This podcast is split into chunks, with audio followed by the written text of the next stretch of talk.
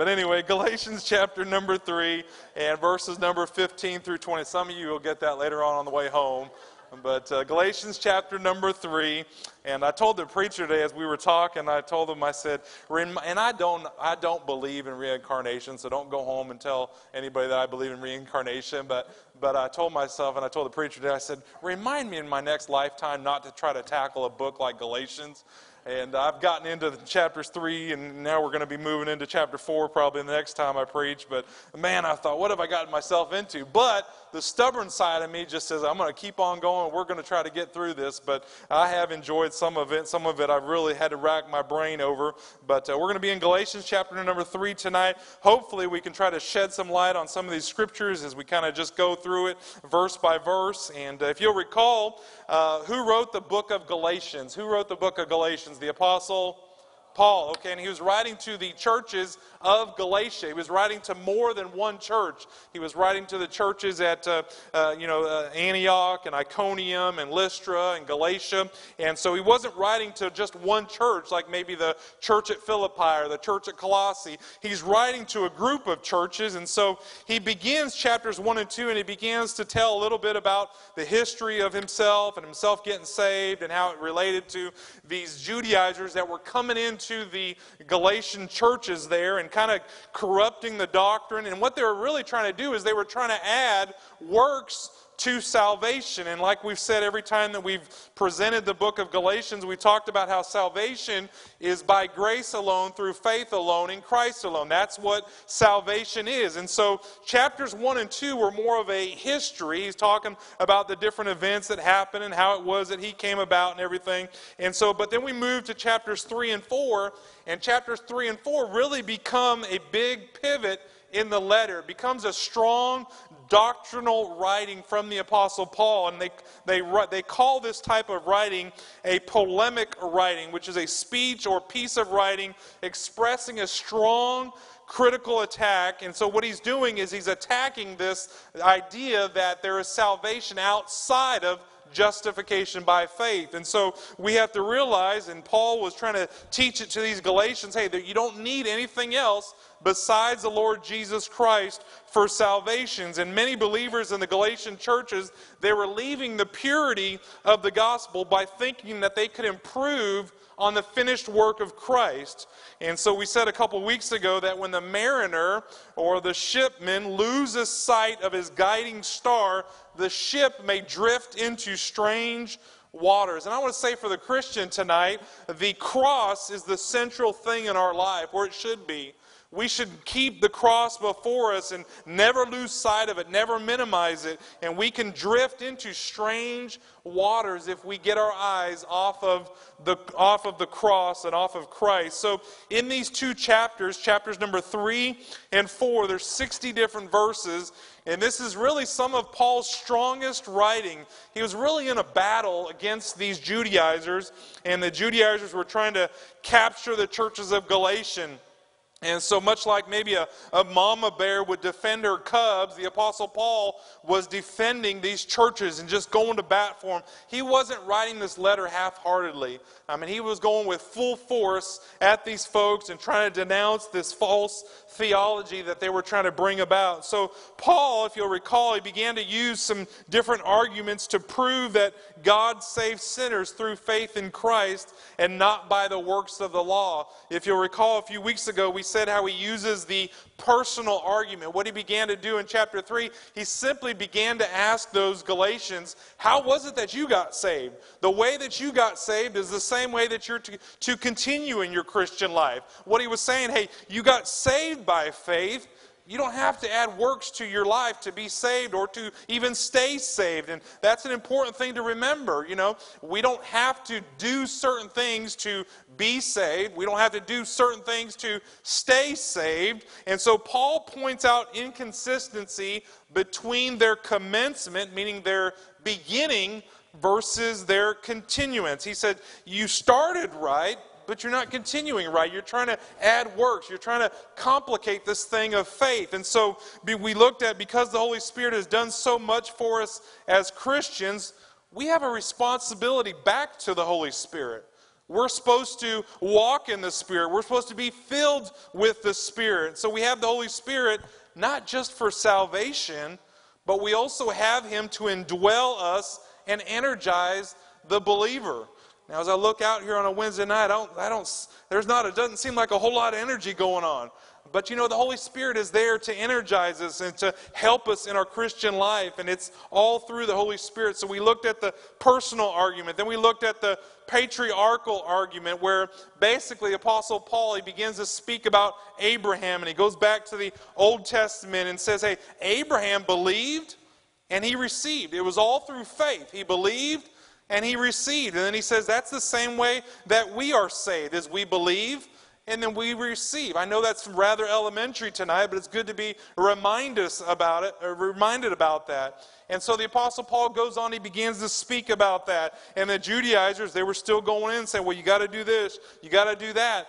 But if you were to go back and look at Abraham, the, the, when he believed and he received, that was 14 years before God ever gave Abraham the sign of circumcision. So God says, hey, 14 years before we ever gave the seal of circumcision, you got you believed and you received, and the Judaizers now saying, you got to be circumcised to be saved. Well, if you know the Bible, that does that contradicts itself. And so we in the same manner are saved by believing and receiving. So we looked at the personal argument, we looked at the patriarchal argument, and now tonight we want to look at what I'm calling the promise argument, or you can call it the past argument. So, Paul, he makes four basic statements that help us understand the relationship between the promise and the law. And so we're in Galatians chapter 3 and verses number 15 through 29. We won't read all of that right now, but I want to read it as we go to each point. Let's read verses number 15 through 18. The Bible says, Brethren, I speak after the manner of men, though it be but a man's covenant, yet if it be confirmed, no man disannuleth or added thereto. So stop right there. What he's basically saying is he's talking about the contract or a contract. And he's saying, hey, when you have a contract between two people, it's an agreement between those two people, not a third party the third party can't not they cannot mess up the contract. And so what paul is beginning to say he's beginning to say that the law cannot change the promise. So look at verse 16 he says now to abraham and his seed were the promises made, he saith not, and to seeds as of many, but as of one, and to thy seed, which is Christ. And this I say that the covenant that was confirmed before of God in Christ, the law, which was 430 years after, cannot disannul that it should make the promise. For if the inheritance be of the law, it is no more of promise but God gave it to Abraham by promise. So you'll see in these verses, we see the word promise about eight different times. And so let me just kind of break that down for you if I could. And I'm not claiming to be a, a scholar tonight. I just kind of want to try to give you what I've learned out of studying from this. And you might say, well, Brother Mark, do you have a good grasp on this? I can't say that I have a super firm grasp, but I have got some clarity as far as studying it. But the promise, you have to go back to Genesis chapter number 12, when God began to tell Abraham, Hey, Abraham, I'm going to make of you a great nation. I'm going to bless your seed. I'm going to bless your offspring. And so God gave a promise to Abraham. We call it the Abrahamic covenant in Genesis chapter number 12. And so that was God's promise to Abraham that in him all the nations of the earth would be blessed. Look at Galatians 3 8 9. If you go back just a few verses, do we have that up there? Let's read it. Just go back just a little bit. Uh, Galatians 3 8 and 9. It says, And the scripture foreseeing that God would justify the heathen through faith, preached before the gospel unto Abraham, saying, In thee shall all nations be blessed. So then they which be of faith are blessed with faithful Abraham. So we see the word promise mentioned eight different times. Uh, Paul just is basically laying out the groundwork and saying that uh, a third party can't cancel the contract. So here's the picture Abraham is spoken to by God. God promises Abraham, I'm going to bless you, I'm going to bless your seed. That was done about 2000 in BC. 500 years later, we have the giving of the law of Moses. You say, well, why, that, why is that so important? Well, the giving of the law, these Judaizers began to come in and say, well, you got to obey the law, you got to obey the law. And what Paul is trying to teach is saying the law doesn't change the promise. So that third party. When God spoke to the angels, the angels spoke to Moses. Moses brought the law down. Mo, uh, Paul is saying the law cannot change the promise. And so the Judaizers were trying to say against that. Paul argues, hey, it did not change the promise. And can I remind us tonight, just as a side note, when God makes a promise, he doesn't break it. He keeps his promises to his people. God is immutable, God, meaning God is not changing. He doesn't change. What's the Bible say? He's the same yesterday, today, and forever. And so any promise that we see in the Bible is, uh, if it applies to the Christians nowadays, hey, God's not going to go back on his word. He's not an Indian giver, if I can say it that way. He's not going to give a promise and then take a promise back. Hey, I'm glad we have a promise in the Bible like, draw nigh to God and he will draw nigh to you. He's not going to change that promise. I think of other promises in the Bible call unto me, and I will answer thee and show thee great and mighty things which thou knowest not. Hey, if we call upon him, he hears us. He wants to answer our prayer, and so he doesn't change. And so we see God made this promise not only to Abraham, but also to Christ we see in the Bible this concept of the seed, and that goes back to Genesis 3 and verse number 15. I think we've got that up there. Galatians, uh, Genesis 3 and verse number 15. Yes. And it says, and I, so here's the verse where we, we draw part of this, where it's speaking about the seed. This is actually, I, it took me a while to understand this. I've heard preachers talk about it, but as I studied it, this is actually God speaking to the serpent there when after Adam and Eve fell. It says, And I will put enmity. So God's saying, Hey, I'm going to put enmity between thee and the woman. So I'm going to put uh, a divider in between the woman and the serpent. He says, In between thy seed and her seed and it shall bruise thy head. That's speaking of the Lord Jesus Christ, and thou shalt bruise his heel. God's saying, hey, one day I'm going to send a son. I'm going to send my son to die, and he's going to, he's going to take away the sting of death. He's going to take away the victory of death, and he's going to, he was speaking directly to the serpent. So God states, hey, there's going to be conflict in the world between Satan's seed and the woman's seed. And the, woman's seed is God's children, but ultimately that's God's son. We see in the Bible there was enmity between Cain and Abel. There was enmity between Jesus and the Pharisees. There was enmity between Israel and the versus the other nations. There's enmity between the saint and the sinner. And so Satan's goal was to keep that seed from being born into the world. But aren't you glad nothing could stop Christ from coming to the earth? Nothing was going to stop him from coming to the earth to die on the cross to give us eternal life. And so the argument is clear hey, you, the law doesn't change the promise. The law given centuries later did not change the covenant between Abraham and God. So maybe, maybe you, one person would say, well, the law was greater and more glorious than the earlier. Paul makes a second statement. He says, the law is not greater than the promise. So he's saying the law is not greater than the promise. Look at verse number 19 and 20. It says, Wherefore then serveth the law. He said, What, what, what good is the law? He said, It was added because of transgressions till the seed should come to whom the promise was made, and it was ordained by angels in the hand of a mediator. So the record of the giving of the law it was very impressive. As you think about Moses, you think about him being on Mount Sinai in Exodus 19, and we, we hear of the thunder, and we hear of the lightning, we hear of the people being in fear. In fact, the Bible even says that Moses was shaking in his sandals. We would say nowadays shaking in his boots, but he didn't have them, so he was shaking in his sandals. Look at Hebrews 12 and verse number 21. Hebrews 12 and verse number 21, it says, And so terrible was the sight that Moses said, I exceedingly fear and shake.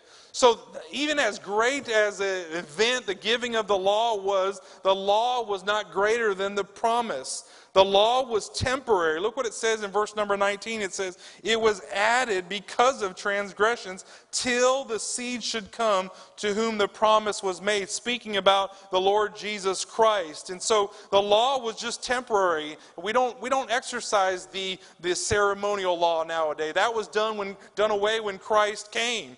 There are still some groups of people that they hold to the law. But aren't you glad when Christ came, we don't have to hold to the law? I'm glad, I don't know about you, but I'm glad I don't have to go into the temple and offer sacrifices. And I'm glad that now, because of Christ, we have direct access into the throne. We can go into the Holy of Holies because of Christ. We don't have to go through some mediator. So the law was temporary, the law required a mediator. You know, God spoke to the angels, the angels spoke to Moses. But Paul's saying, hey, the law is not greater than the promise. The covenant was greater than the law. So the law is not greater than the promise. Number three, the law is not contrary to the promise. And this is vital. You can almost hear the Judaizers shouting the question. Look down at verse number uh, 21. You can almost hear them shouting this Is the law then against the promises of God? You know, are they saying, well, is the law against the promises of God? He does not say that the law contradicts the promise, but rather that it cooperates with the promise in fulfilling the purposes of God. So one has to ask, what is the purpose of God tonight? As we think about in the year 2023, what is the purpose of God? Well, Brother Barry Wall kind of hit on a little bit. It's to worship God. But then what is, what is his main purpose, I would say? Luke 19 and verse number 10. I think I read this on Sunday. For the Son of Man is come to seek and to save that which was lost. If you want to know God's purpose in one verse right there, it's right there. God has come in the form of Jesus Christ incarnate. He was 100% God, 100% man. He came that he might save the law. So, as we think about the law and the promise, law and grace don't oppose each other. They actually complement one another. You say, well, then why was the law given? Look at verse 21. It says, um, is it contrary? It says, God forbid, for if there had been a law given which could have given life, verily righteous, righteousness should have been by the law. Paul's saying, hey, the, the law was not given to provide life. The law, look at verse 22, was given to reveal sin. But the scripture hath concluded all under sin.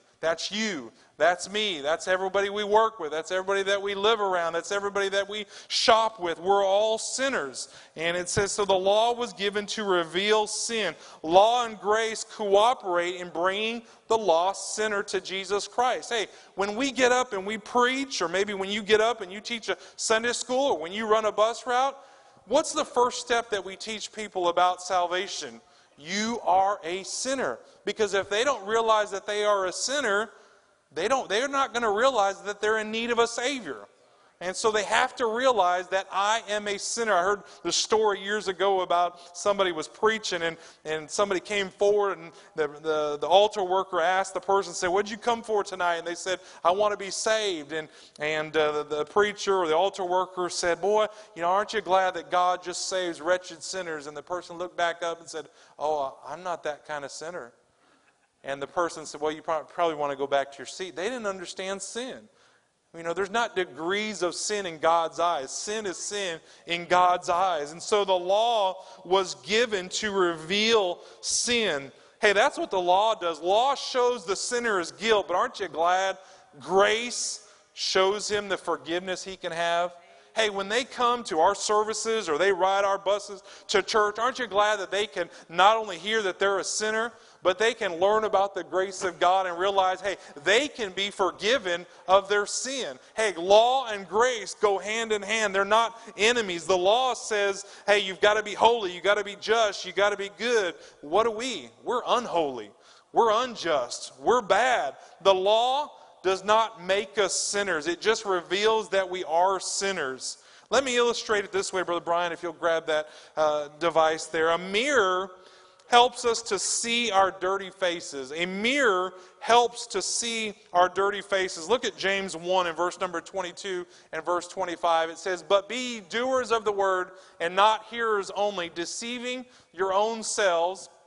For if any man be a hearer of the word and not a doer, he is like unto a man beholding his natural face in a glass. For he beholdeth himself and goeth his way, and straightway forgetteth what manner of man he was. And then verse 25, but whoso looketh into the perfect law of liberty and continueth therein, he being not a forgetful hearer, but a doer of the work, this man shall be blessed in his deed. I know this is a little bit silly, but you know what? I, I don't know about you, but I've never come over to the mirror before, and maybe I get there at uh, 6.30 in the morning, I look in the mirror, and you see the, the crud in your eyes, and you see your hair all messed up, and boy, you think, man, this face is dirty. This face needs help. I don't know how many of you have ever done this, but I've never looked at a mirror. Well, for one thing, I usually go, whoa. But I've never looked at a mirror and used the mirror to clean my face. I've never done that one time. Anybody in here ever done that before? Probably not a one of us. But you know what? That's what the law is. We can't get clean through the law. The law is just a mirror and shows us that we are sinners. Does that make sense? I've never cleaned my face with a mirror, but you know what? The law is just a mirror. You know, we can't get clean by the mirror. And so the thing that shows us that we are dirty isn't the thing that cleans us. Hey, praise the Lord tonight. It's grace that provides the cleansing through the blood of Jesus. It's grace. It's not the law. It's grace that makes us clean. It's the blood of Christ that makes us clean. Look at 1 John 1 and 7. It says, And the blood of Jesus Christ, his Son, cleanses us from all sin. Aren't you glad tonight that God cleanses us from all sin through the shed blood of Jesus Christ on the cross? God doesn't have two ways of salvation. He doesn't have keeping the law and faith. There's only but one way faith in Jesus Christ. Let me illustrate it this way. Someone might say, Well, I'm a pretty good person. Maybe you've been out door knocking before and you've heard somebody say that. They say, Well, I'm a pretty good person. Anybody in here ever hear that before? You know, you ask them, Well, when if you were to die, normally what I'll say to people if I'm witnessing to, I might ask them. I'll say, you know, if I maybe invited them to church or whatnot, I'll say, I'll say more importantly than going to church, and more important than being a good person and all that, I'll say, you know, if you were to die today, are you 100% sure that you'd go to heaven? And a lot of times, what they'll say, well, I, I'm a good person, and so we hear that. I came across this illustration. I think it makes, it makes a lot of sense. One day there were two cousins and they were talking. The male cousin said, you know, they were talking about theology, and the male cousin looked at his female cousin. He said, I don't like the idea that there is no difference for all have sinned. And he talked about how he had lived a, a decent and a respectable life. And then he began to ask his cousin, he said, God does not see any different between me and people living a sin, uh, living a life of sin and iniquity. What he was trying to do was he was trying to say, well, I'm up here, I'm, I'm up here with good works, and maybe everyone else, they're more wretched and they've done more vile sins. They're down here. He said, you know, how does God not see any difference? And the other cousin poses a hypothetical uh, situation. They say, Well, what if we were walking down the street one day? You got the female cousin, the male cousin, they're walking down the street, and they happen to look over and they see a place of interest. They see maybe a, a museum and they get interested and they want to go into that museum. And so they go up to the window and they ask the window attendant there and they said, Hey, how much does it cost to go into this museum? And, and the attendant says, Well, it costs $15 to come in here. And so they both kind of scrounge around in their pockets and they both realize they don't have their wallet on them, but they have just a little bit of money in their pocket. And so the one cousin pulls out his money and he's got $4. The other cousin pulls out the money out of his pocket and he pulls out $11. And so the one cousin asks his cousin, he said, so let me ask you, which one would go in first? And the male cousin, he says, Well, under such circumstances, neither of us would get in. And the cousin begins to say, You see, there would be no difference, and yet uh, you would have a great deal more money than I. But as far as having what is, was necessary to pay our way in, there is no difference. That's the same way it is with us. You might have $11 worth, you might have $12 worth of good works. You might be comparing yourself to somebody that has only 3 or $4 worth, but you know what? You still don't have the $15. Everybody in this world, doesn't matter how good they are, doesn't money, matter how faithful they are to church, doesn't matter how many times they've been baptized, doesn't matter how much money they give to the poor, they still only have 11 or 12, 13 dollars. In God's eyes, that's not going to cut it. You're not going to be allowed into heaven. You say, well, that's pretty narrow minded. That's just what the Bible teaches. God demands absolute righteousness of sinners before they enter heaven. Three, 13 or 14 dollars won't cut it. Look at Revelation 21 and verse number 27. It says, And there shall in no wise enter into it anything that defileth, neither whatsoever worketh abomination or maketh a lie, but they which are written in the Lamb's book of life. You know what John's saying there? He says, hey, the only thing that's going to matter is if your name is written in the book of life. How do you get your name written in the book of life? Hey, but through faith. Through faith in the shed blood of Jesus Christ. Through grace. You don't do it through the law.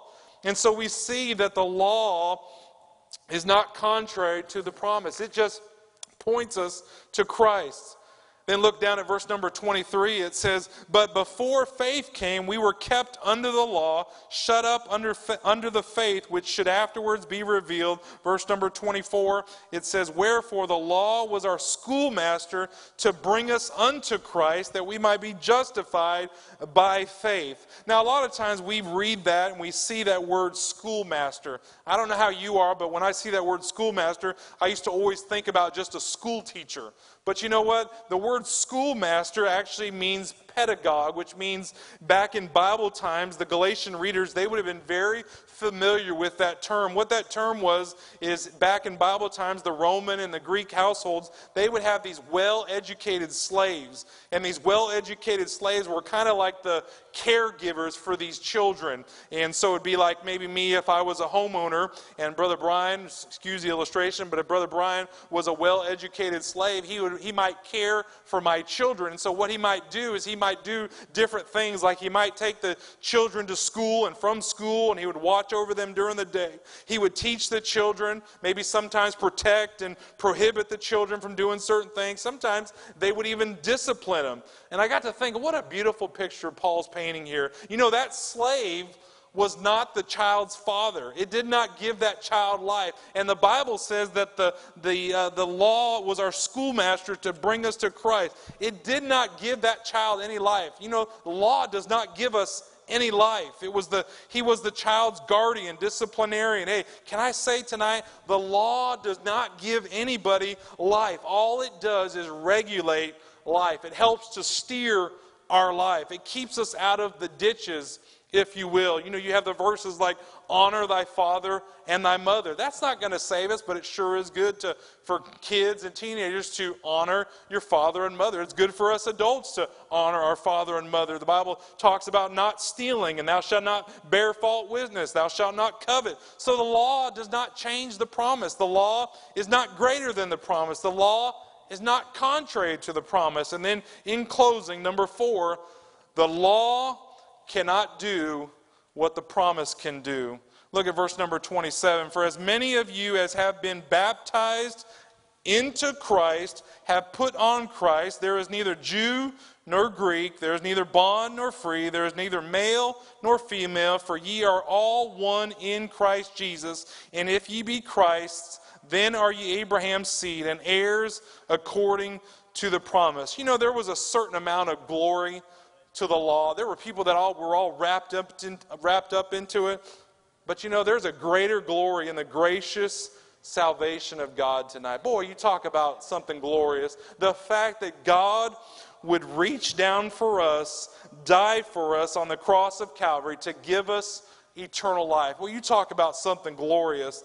The law could reveal sin, and to a certain extent, it, it can control behavior. But the law can't do for the sinner what Christ can do. The Bible talks about in verse 27 those of you that are baptized into Christ. That's the baptism by the Spirit. You know, when we get saved, we are baptized by the Spirit. The Holy Spirit comes into our life and gives us eternal life. The Bible talks about that being baptized by the Spirit. But then there's also baptism by water. That's the outward picture of the inner work of the Holy Spirit.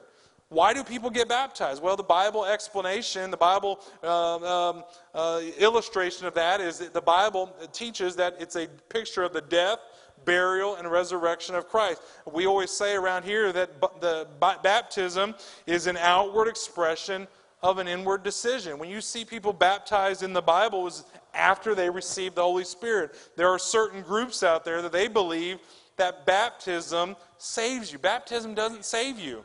baptism doesn't wash away your sins. And so we've got to realize it's salvation, baptism. Salvation, and then baptism. Two totally separate things. The law could never make us heirs of God. Look at verse number 29.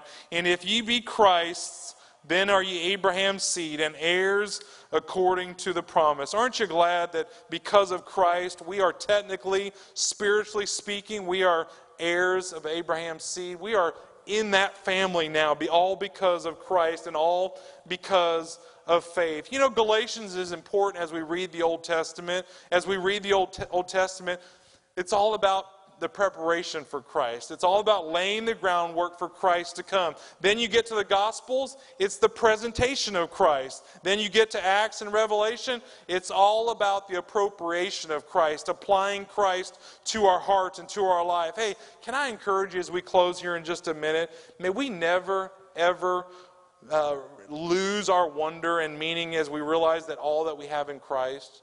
May we realize what Christ did for us it's all by grace. It's not by law. It's not by me looking into the law and trying to wash myself. It's all because of His grace washes away our sins. Salvation is by grace alone, through faith alone, in Christ alone. Philip P. Bliss, the greatest gospel songwriter, song, well, one of the great gospel songwriters of the 1800s, he caught the meaning of our freedom. Here's what he said. He wrote the song once for all. He said, Free from the law Oh, happy condition. Jesus hath bled, and there is remission. Aren't you glad tonight there is remission of sins? Cursed by the law and bruised by the fall, Christ hath redeemed us once for all. Once for all, O sinner, receive it. Once for all, O brother, believe it. Cling to the cross. The burden will fall. Christ hath redeemed us once for all. I think of another good song. I stand amazed in the presence of Jesus the Nazarene and wonder how he could love me, a sinner condemned unclean. Hey, maybe tonight you walked in and you're a little bit discouraged, and maybe you have this going on in your life. You got that financial reversal, you got this health issue you're dealing with. Hey, can I remind you? Hey, we're still saved we still have eternal life. I think of that song, Marvelous Grace of Our Loving Lord, grace that exceeds our sin and our guilt. Yonder on Calvary's Mount outpoured, there where the blood of the Lamb was shed. Hey, aren't you glad that blood was shed for us? I'm so glad about that. Well, let's pray, and uh, we'll give a quick altar call if you want to come and pray. Maybe the Lord spoke to you tonight, but I'm glad, hey, the is there. Yes, it's there, but it points us to Christ, tells us that we're in need of a Savior. Let's remember hey, this world is in need of a Savior. Let's remember that, hey, there's a lost and dying world out there. Let's try to witness to others. Let's remember all that Christ did for us. If you need to come and pray, you come and pray. And uh, we'll close the service here in just a minute.